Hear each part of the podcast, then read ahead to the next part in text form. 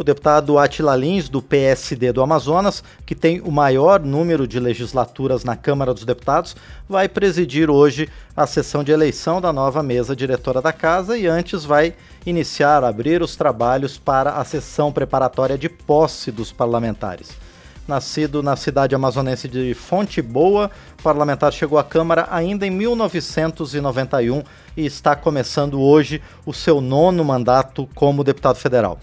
Na Câmara, Atila Lins atuou por duas vezes como presidente da Comissão de Integração Nacional e esteve à frente também da Comissão de Relações Exteriores e Defesa Nacional parlamentar, então, é o nosso convidado para falar um pouco sobre a sua trajetória política e sua atuação parlamentar. Deputado Atila Lins, bom dia, obrigado por estar aqui no painel eletrônico. Bom dia, Márcio. É uma satisfação muito grande poder falar para você nesse dia histórico, né? Dia em que a Câmara renova o mandato dos seus parlamentares. A 57 legislatura começando hoje. E falar para a nossa Rádio Câmara é um motivo de muita satisfação, de muita alegria. E estou aqui a postos para responder às suas indagações em benefício aí para os nossos queridos ouvintes. Com toda certeza, deputado. Em primeiro lugar, é um prazer receber o senhor mais uma vez aqui no painel eletrônico e eu quero também parabenizar o senhor por mais uma vez é, ter sido eleito pela, pelos eleitores do Amazonas para representar o Estado aqui na Câmara Federal por mais um mandato. Pois é, deputado, nesses 32 anos de atuação parlamentar, o senhor agora vai caminhar para 36 anos aqui na Câmara dos Deputados. O que, que mudou na casa? O que, que mudou no ambiente de discussões políticas e legislativas na Câmara dos Deputados? Olha, Márcio, é, é impressionante, né? Quando eu comecei a minha carreira como deputado federal em 1991, num dia 1 de fevereiro, como esse de 91, nós tivemos a primeira legislatura, foi complicada, né? Você se lembra? Impeachment do Collor em 92, CPI do orçamento em 93, tivemos que caçar mandato de colegas, de parlamentares. Então foi um mandato complicado. E fazendo um paralelo do mandato primeiro com esse último, é diametralmente diferente, porque esse último foi pandemia, né? Dois anos praticamente que nós ficamos aí isolados, né? votando só pelo sistema remoto, pelo virtual. O contato com o parlamentar, com o colega, se tornou difícil, uma raridade. Para você ter uma ideia, tem deputados que não ganharam as eleições de 2018 e que agora em 2022 não se reelegeram, que a gente praticamente não conheceu. Não houve uma convivência, não houve uma. É, as ações do plenário foram todas a maioria delas pelo sistema virtual. Então, foi uma, uma, uma legislatura diferente, apesar de, de ser completamente nova, né? porque agora, através das redes sociais, do sistema da tecnologia moderna, você está vendo aí que as campanhas políticas se tornaram completamente diferentes daquelas que eu comecei aqui em 91. Hoje, quem sabe manejar bem as redes sociais praticamente não sai de casa, né? Ganha eleição só funcionando bem em redes sociais. Não é o meu caso, né? Eu, ao longo da minha carreira, porque na verdade eu estou começando o meu nono mandato, né? O decano da Câmara dos Deputados, mas eu na verdade estou cumprindo, vou começar a cumprir meu décimo segundo mandato. Eu sou deputado desde 1978, quando eu fui deputado estadual e fiquei por três legislaturas na Assembleia Legislativa do Amazonas, fui presidente da Assembleia, aí em 90 vim para cá. Mas olha, eu estou encarando tudo isso com uma expectativa positiva. Agora, novos tempos, sem pandemia, espero que o Congresso e a Câmara dos Deputados volte a funcionar em sua plenitude, que sem, sem nada de remoto, sem nada virtual, que a gente possa voltar a ter aqueles grandes debates no plenário da casa, com os grandes temas nacionais.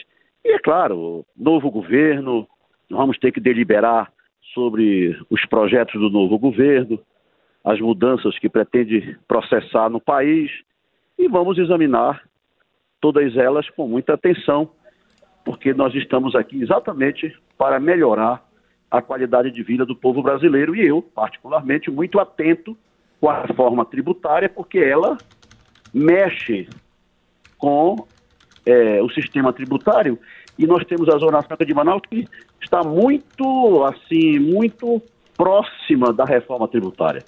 Qualquer dispositivo sobre IPI, imposto de renda, enfim, aquilo que gera os benefícios fiscais para as empresas se instalarem na Zona Franca de Manaus, qualquer modificação afeta a Zona Franca, as empresas sairão de lá e o Amazonas voltará a ser um porto de lenha. E nós não podemos permitir que isso aconteça. Ainda bem que o presidente Lula tem dito reiteradamente que a Zona Franca é intocável, porque ele sabe que ela tem sido a responsável para que o Amazonas seja hoje o estado com menor nível de, de, de desmatamento, quer dizer que a preservação no Amazonas é 28, é 98, 95% da mata intacta. Então, todos nós reconhecemos que, graças à Zona Franca de Manaus, tem sido possível o Amazonas continuar muito bem preservado. De forma que vai ter muitos debates, né? a reforma tributária é uma delas, acho que é importante que nós façamos, porque o Brasil precisa simplificar os impostos, enfim, é, diminuir o custo do dinheiro, o custo do Brasil é caro, precisamos de investimentos internacionais que ainda se ressentem de investir no Brasil, porque o custo do Brasil é caro, o dinheiro aqui é caro, de formas que nós estaremos atentos, mas sempre reformando a, a tributação, mas sem esquecer de que as vantagens comparativas da Zona Franca de Manaus têm que ser preservadas, até porque ela está na Constituição. Eu me lembro que eu fui o relator da PEC que prorrogou por mais 50 anos a Zona Franca de Manaus, que tem validade até 2073. Então, Márcio, teremos, portanto, muitos debates e eu estou animado com a nova legislatura. Vou presidir hoje à tarde a eleição do novo presidente. Espero que tudo transcorra dentro da normalidade. Vou procurar obedecer religiosamente o regimento da casa. E acredito que hoje nós teremos uma nova mesa diretora que vai tocar a nossa Câmara a partir de amanhã.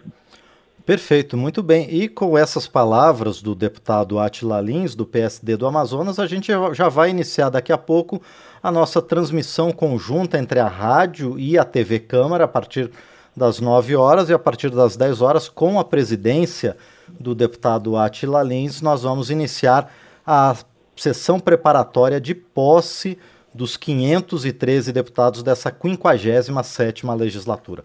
Por enquanto, então, eu agradeço mais uma vez ao deputado Atila Lins, do PSD do Amazonas. Desejo sucesso a ele, não apenas na condução desses trabalhos tão importantes, essenciais para a democracia no dia de hoje, mas também desejo sucesso ao deputado na, no seu mais novo mandato aqui como deputado federal. Deputado, mais uma vez, obrigado. O senhor está correndo aí, aí, mas agradeço por ter tido esse tempinho para conversar com a gente. Márcio, muito obrigado também pela oportunidade. Estão às ordens. Qualquer coisa, vocês já, já têm o telefone, é só acionar. Com toda okay? certeza. Tá, um abraço. Perfeito, deputado. Muito obrigado, então, mais uma vez, ao deputado Atila Lins, do PSD do Amazonas, o decano da Câmara dos Deputados que vai para o seu nono mandato como deputado federal.